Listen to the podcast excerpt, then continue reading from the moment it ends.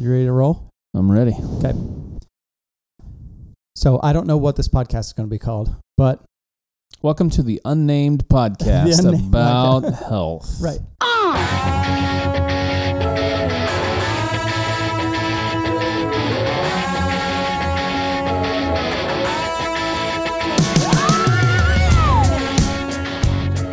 So uh, what what I wanted to do in this podcast is start by helping the people who we work with understand what it is that we're trying to do. So we are a couple months from public launch, and we realized while we were building this that we needed to start a different kind of conversation.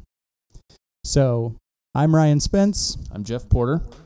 and uh, we are the founders of the Site Health app, and we are going to talk about ourselves, how we met, how we decided to do this, and what the Site Health app is. A little bit of background about ourselves and how we came to um, be passionate or invest in holistic health, natural health, autoimmune, all of that. So, Jeff, welcome to my basement. it's creepy, yeah. It's dungeon like. It works. Uh, so, how, what's your story, and how did you get started down this path? Sure. Um, my story starts with I think like a lot of Americans that grew up in the Midwest, um, kind of a lower middle income family, standard typical American high carb diet. Um, uh, played a lot of sports, so kind of was able to eat whatever I wanted and not really see the the destruction or the side effects of doing that. Um, played some college football, gained a lot of weight doing that, but needed to just for the position that I was playing. And once that ended, um, I my I, I kind of kept the same habits as I had before. So gained a lot of weight, kind of transitioned that muscle to fat, got out of shape. Um, and then in 2008, my wife and I had our first child. And so I, at that point, wanted to get myself healthier for, for the sake of my family. Um, kind of started down a, a path of health, looking for other things other than the s- standard um, meathead uh, type of exercise that I was used to, right? Yeah. Um, so, So, it mattered to you how healthy you were as a father. Correct, because I wanted to pass along those. I wanted my kids to see me and how important it was to me, and so they're gonna, you know, absorb, you know, catch more than they than I teach. Um, so I wanted to see them so they can emulate that behavior. Once, uh, I'd say my daughter had a, a few days in the NICU right when she was born. Um, coming out of that, kind of just went through. Uh, uh, a few weeks at the house before we, we realized that she was having some either reaction to some of the typical um, formulas and whatnot. Uh, we went through, I can't tell you how many formulas until we ended, I think, on Similac. Um, was, you know, a, a rough process where she was just throwing up a lot, didn't really know what was wrong with her. But even when we were on that medication, she was, when she started eating real food, um, we resorted back to, like most people, eating a, a, a way of life based on time and comfort and you know how easy it is right Mm. you can eat out fast food pretty pretty cheap Right.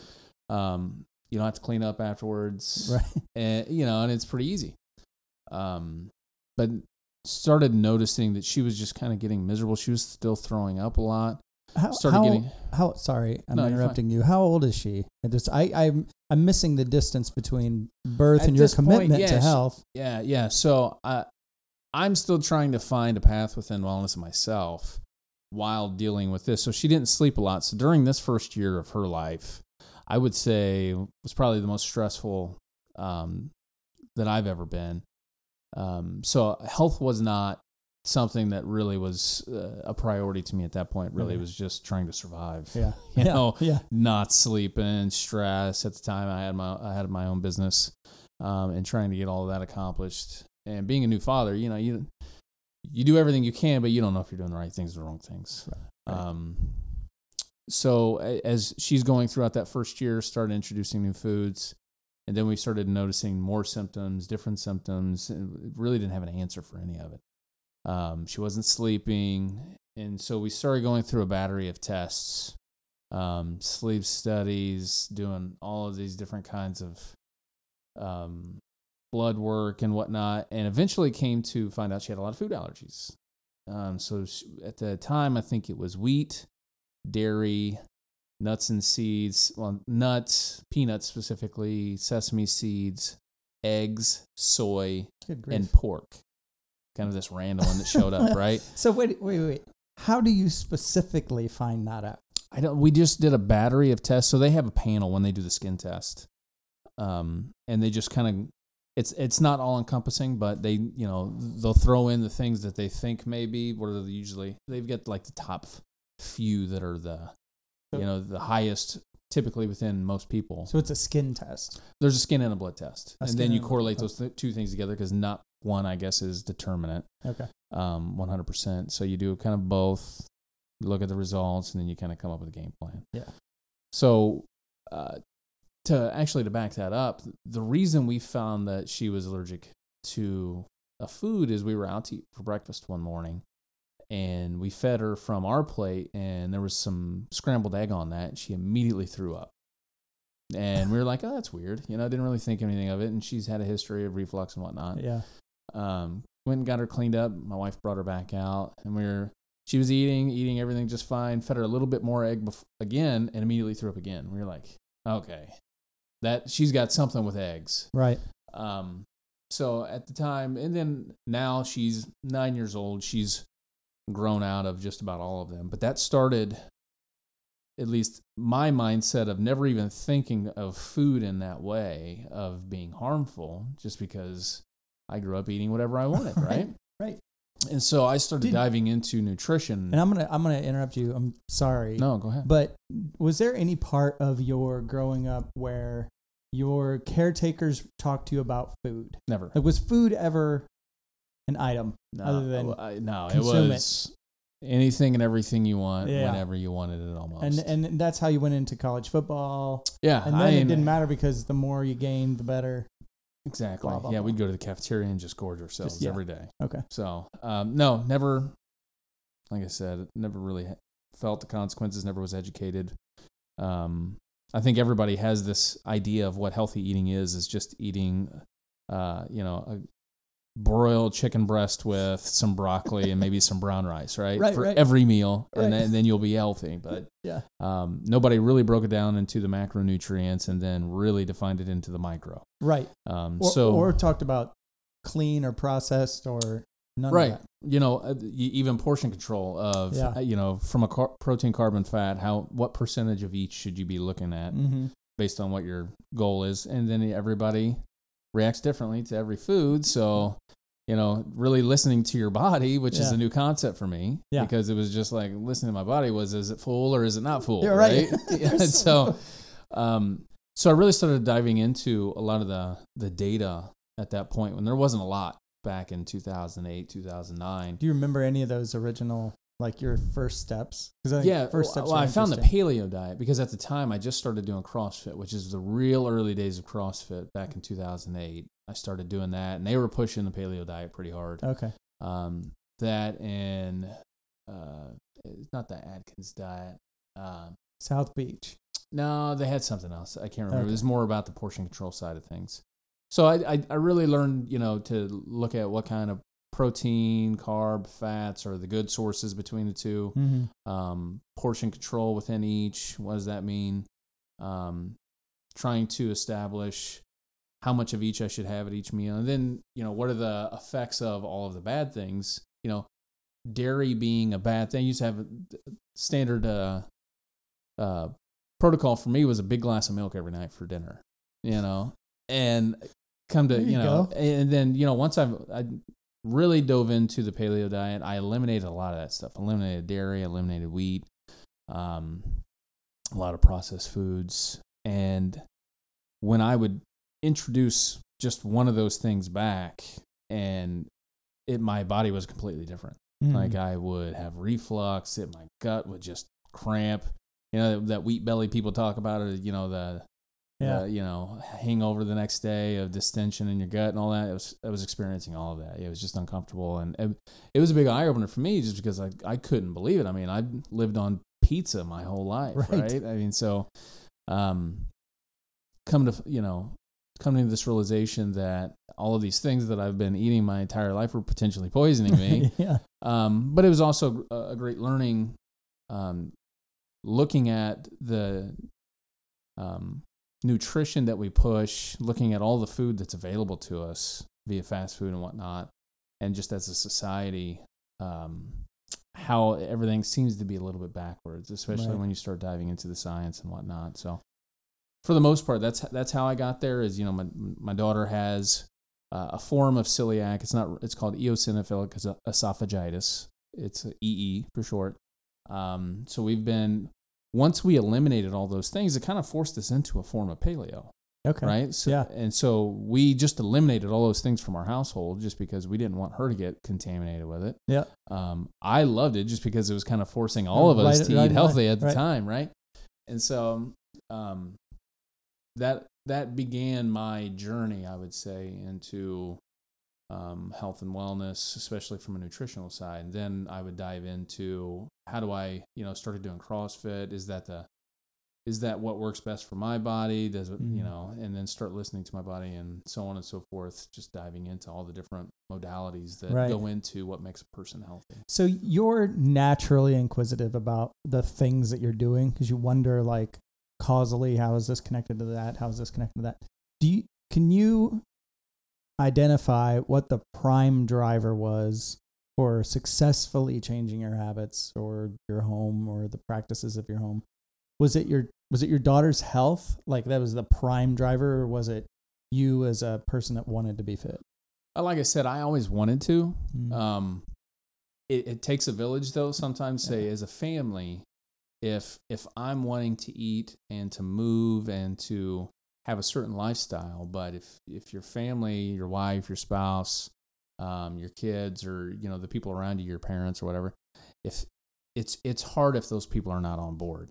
And at, at first they weren't, and uh, my daughter being you know diagnosed with the EE and having a forced lifestyle put on us, that's what really forced the healthier end of the lifestyle. Just Yeah. because then we didn't have an option. Right. Right. So it's um, it was it was the way that I always wanted to eat and and to to be. Um, the exercise piece was a little bit different, but I I- I think nutrition is a huge foundation of all of it. Yeah, So you can't have one without the other. it's difficult to make habit changes, right? Right. um, it's not as difficult once you've experienced something else and the like the benefits of that like whether it's and not a foggy brain whether it's uh, you feel uh, surprisingly alert and strong right like on and on what the benefits of this kind of thing would what when did you first start once you sort of saw this stuff when did you first start to see those things and how much of a role did the experience of a clean diet or a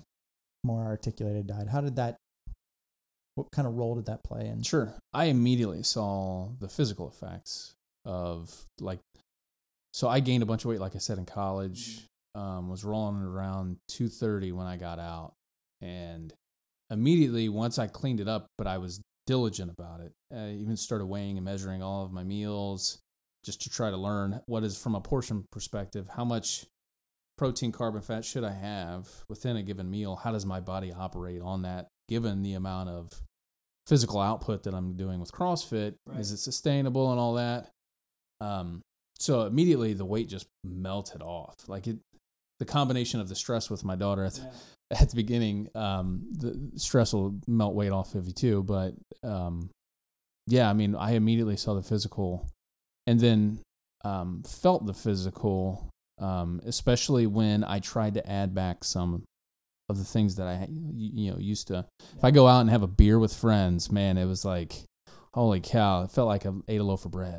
I do not get introduced to um, the ancestral diet or any kind of concept of holistic eating. Why, you know, organics to me, from because of where I grew up, organics were a marketing ploy right? There was because I grew up on a farm in the middle of nowhere, Right. and we all made money growing rows, right? Like Yep. like there, there was no. It was uh, you knew I was going to slip Brantley Gilbert into I this know, thing yeah. somehow. Uh, okay. I figured that was a line from his or Yes, something. it is. Uh, so I had nothing to go on. Um, and then uh, in 2008, I wake up one morning and I can't uh, see straight, like the world is spinning, and uh, and I was super numb, like the left side of my body was really numb, and I didn't understand it. Um, a really, really long day trying to trip back and forth between doctors ended up with a like 11 p.m. MRI diagnosis of multiple sclerosis. But multiple sclerosis gets diagnosed, it doesn't get like affirmed for a while, right? So you have to kind of live through this. So I went through the terrifying early months of that. Sure. Um, whole bunch of stuff happened, and then uh, I'm on my own living with MS. Uh, I have two sons that are with their mother now, and I'm we've split up through this whole dynamic. It's really um, hurtful, whatever. You know, it's just a really bad time. So you go through that. Um, you, I still haven't learned anything about food or exercise or anything. I just had, I just been an athlete in my younger life and just was trying to deal with MS and Right. At this point, you're just trying to identify what do I do now? what the heck, yeah. Like, what does this mean? What does this mean? Uh, And, no- even- and none of it's good, Yep. right? It, there is no coping. There is no answer. And uh, I go for years in this pattern with nothing, assuming food has nothing to do. It's just like you. I'm hungry. Am I hungry or not? Yep. That's really it. Yeah. Um, and so it, when when that's the state, you tend to default to the easiest, the easy button all the time, right? So that's what I was doing until I couldn't do it anymore. And then I woke up one morning and really couldn't ambulate. So I was really struggling with even moving. Um, my wife then remarried, Liz, then uh, pushes me to, she, in a gargantuan effort to help me. Now she's at a distance from me at this, at this one point, And she says, uh, let's go. She finds Terry Wahls' work, uh, online research. Thank you, Google.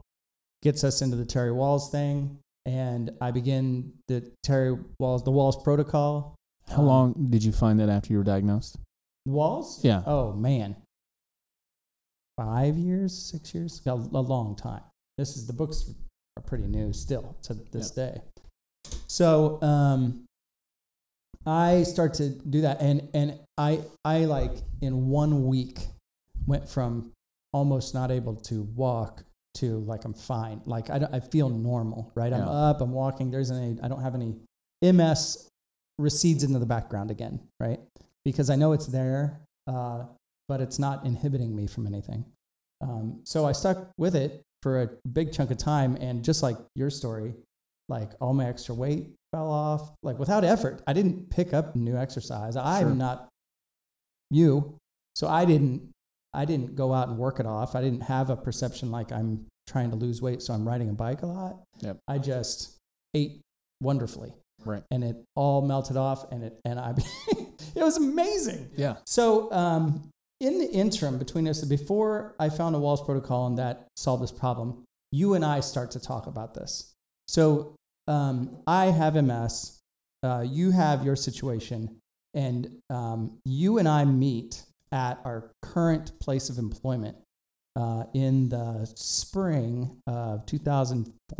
Is that right? Or 15? 15. Is that right? 16, 16. maybe. There we go. Yeah, 16. Um, so we meet in the because we're both put on the same team, uh, and you're in one role, I'm in another role, and the our our boss says to me when I first come in, "Hey, you should get to know Jeff. Jeff and you are going to be working closely for the field. You guys should get to know each other." So we immediately.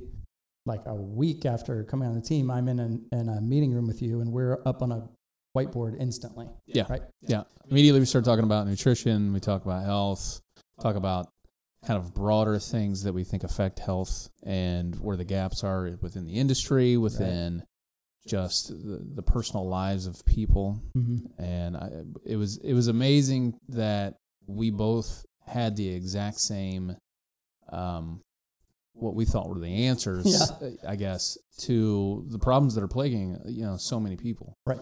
Um, and we've seen them struggle, um, and we feel like we we knew what to do. We just hadn't had the ability or the uh, the backing to do it. Right. So this goes on for how long do you think we just uh, would meet regularly? We decided to meet regularly just because we were Sure. communicating well. At Um, least six months. yeah, I think it's more than that. Yeah, it was like it's- it's- ten months later. yeah. Um, so about ten months later, we're deep in this. We've explained a whole It's bunch. like a constant. Did you see this article? Yeah, on this? yeah, Did yeah. you see the new studies that had this? yeah, And we're throwing all kinds Yeah. of things back and forth. Right. We realize we have a conversation partner in the Did you listen to this podcast? Yeah. And they had Doctor So and So, Right. and they've got some new studies that are yeah, Yeah. yeah. It's constant. So uh, we we get into a room and we basically say, "Why don't we make this happen?" Like because we've spent so much time talking about what's not there. Uh, for me, in the field of multiple sclerosis, and and if you're listening to this podcast, you'll hear me talk about this for the rest of my life. So I'm not worried about the details. We'll get into details in other conversations. But for multiple sclerosis, there isn't anything there. So basically, what you knew from me was I spent a ginormous amount of money and got nothing from it. And there's and so all of these people with MS are spending all of this money on the patterned care and getting nothing from it, and that's very frustrating to me because I don't do not like uh, inefficiency, and that seems powerfully inefficient. When you when I went to the the neurologist, I didn't really ever get a good answer for what what the return should be. Right. Um, so we get in, we've, we've got a meeting together. We get in there and we're just like, that's it. Why, we're, why don't we start to ideate what a solution would be? Well, we felt a passion that you know we we've sat here and we talked about it. We feel like we have an answer.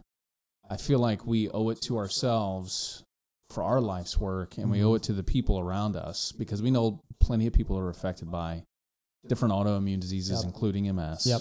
Um, that we know we could help if we had the opportunity. Right. And so, I like I think most people who do great work, they're driven by a passion. Yeah. And so once we got in that room and we started whiteboarding, it's like it, we could have been there forever. It was an Yeah, explosion. yeah, yeah Every time, absolutely. yeah. Yeah. and we were completely aligned on it, which was the amazing thing of Yeah. you coming from your background, my, me coming from my background, and and diving into, uh, you know, both of our the way we were raised from the different careers paths and how we came to this specific area. Yeah. You being affected with MS, me dealing with my daughter and other things. Um, to come to the same conclusion was pretty amazing. Right. Right. Absolutely. Yeah. So uh, we sat down and it took us a couple months to, to sort of iterate what we were doing.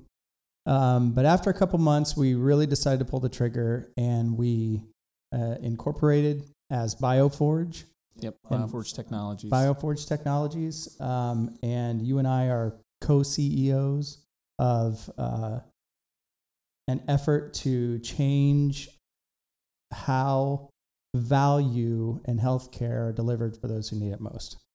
Yep. Um, to, to Jeff and I, the goals of healthcare. So, so transparently, we both work in the healthcare industry. Yep. We work in a pharmaceutical manufacturer. So um, we're, we see intimately how one pillar of the healthcare industry works, and that's fine. Um, but It also gives us access to all the others. yes, absolutely. Um, you know, we see the healthcare systems and how they're affected. We see it from a payer perspective because we support those groups. We see how pharma, Yeah. you know, are paying. We see the PBMs and how, which is the pharmacy um, benefit. I was going to say, if you're going to use an acronym, you got to, Yeah, you gotta, pharmacy benefit managers. There you go. I think.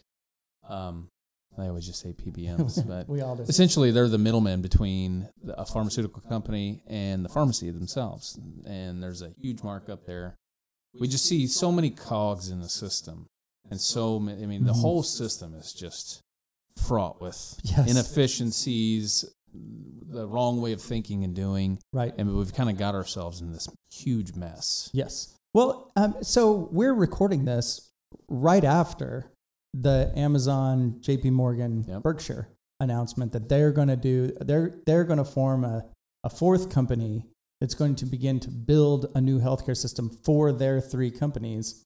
They're going to see if they can figure out the healthcare problem. And, and honestly, that's the most exciting thing I have heard in healthcare for a long time, Sure. as opposed to the standard uh, communique about healthcare is therapy, is I'm a doctor, here's a cure, or I'm a doctor, here's a researcher. I'm a, so we get we've gotten sort of locked into the old system of healthcare that the new things that technology and processes and uh, logistics have brought to us haven't been even had a chance to to correct. Yeah, we don't even think we're on the cusp of what could be. yes. Because so far, everything that we've seen from a technological perspective is trying to fix processes within the system itself. Right. Hey, schedule your new appointment online or Right. put all of your health data within this system, just this singular system, Yeah. but maybe you see doctors in all kinds of systems. Right. Maybe you see a chiropractor, maybe you see, you know, A functional doctor. right. Yeah. I mean, those none of those people talk. Right. There's no collective effort to see who you are as a person. Yep. There's no Um, open data structure. Now I know that we can talk about security and all those things, but doctors themselves don't have access to a single record of, you know, a single Right. record for each person. That's just Well, not, you know, and another one of the things that we've talked about is how everything from is most private practice practices are going into these large healthcare systems because they can't afford it from an insurance perspective. right. Um, those large healthcare systems are now putting a lot of pressure on the types of medications, how long they're seeing patients. They're putting them on uh, uh, outcomes based payments. Yep. So they only get paid based on the, how the outcome is with whatever it is you came in with. Right. So And the you come in with a symp- symptom, yeah, then all all they need to do, or they, all they are uh, incentivized. incentive, yeah, incentivized to do, is to give you a prescription just to get rid of whatever that thing Whatever is. They're the not looking at whatever the problem is, or you as an individual holistically. They're just saying, "Oh, you have this, so I'll a give you this, for this." A- and, it's a standard of care. So they're Right. they're expected to do this sort of universally applied. So all of this turns out to be the entire healthcare system turns out to be just layers of patterns that are ineffective in delivering care or value. Like Right. like no one's winning in this. Pharma- pharmaceuticals aren't win- winning. Re- retail isn't winning. Doctors aren't winning. Like nobody's winning. right. And it's terrible because oftentimes the confusion gets thrown on government programs or private programs. Like n- no one seems to be addressing the whole. Now, you and I can't address the whole, Right. but we can create something unique in the midst of that that makes different assumptions about how health is done for every person, right? Sure. So, going from who we are, the problems that we've identified, we have begun to create what we're calling the Site Health app. Is that right? Yep. Yep. Okay. So, we're BioForge Technologies creating the Site Health app. Yep. Side health. You know, we came up with site. This name could change. Be honest with you, it could change over time. Um, we wanted cite just because if you cite a source, and we're citing multiple sources of your personal health to create a singular vision of where you're at in that journey and how do you get to being the healthiest person that you personally can be. Not what is the system, how healthy the system thinks you are, but how healthy are you as a person? And that could mean different things for different people. Right. And that's why we're, you know, you kind of have to cite multiple different sources within the body and metrics and modalities that correlate into one specific One thing. specific thing. So, uh, Sight identifies four quadrants that we consider to be the pillars of, of personal health. Four things that all affect one another, uh, but when uh, discovered, when the highest value of each is discovered for the individual, they have the ability to lift all four, and all four together can create, uh, you know, an amazing sense of one's well-being. Um, so we site itself um, help me understand, Jeff, how you think Sight is different from uh, other apps that track sleep, nutrition, stress, uh, and what else am I tracking? Nutrition, Sleep, nutrition, stress, activity. activity. I'll edit that out. Yes, you will. So most most apps are singular in focus. So we want to track your sleep for you. We want to tra- help you track your nutrition, and all they do is really just regurgitate all of the data that you put in, so that you have kind of an uh, a, a roadmap essentially from a report of did I eat? How did I eat? How did I sleep? How much activity did I have over a period of time? Um, but it gives you no recommendation. It tells you if it's good or bad. How does that really affect your health? If I'm if I'm out there eating, you know, a, a super low carb diet, um, but I'm out there training for a marathon, running, you know, 26 miles a day. Yeah. Um, it's not very sustainable, you know, just from a pure caloric perspective, right? Mhm. So, and if you're feeling like garbage because of that, you have no data to suggest otherwise. You don't know what the cause of that is. Sure. Um, so what we do, what we're doing, is putting all of that together. We're we're we're going to put sleep, nutrition, stress, and activity all in one, you know, one package to show people specifically where they are deficient, where they can improve, where they're doing great, um, and then give recommendations for each. Yeah. Right. So based on our research, based on clinical data, based on white papers, whatever, whatever data is out there, we'll have we have a huge database repository that we're pulling from. Yep. Um, that will give recommendations based on wherever they're at in their journey, Right. and then we can tweak that as they either see success or they don't.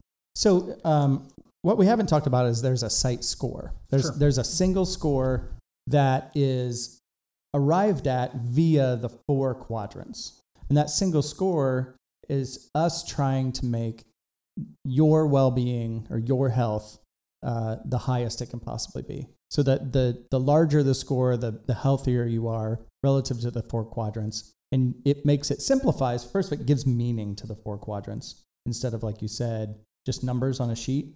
Like, great, there's my weight, it's going up and down. Or great, there's my hours of sleep, it's going up and down. I don't really know what that means. Well, your sleep doesn't mean anything aside from your health.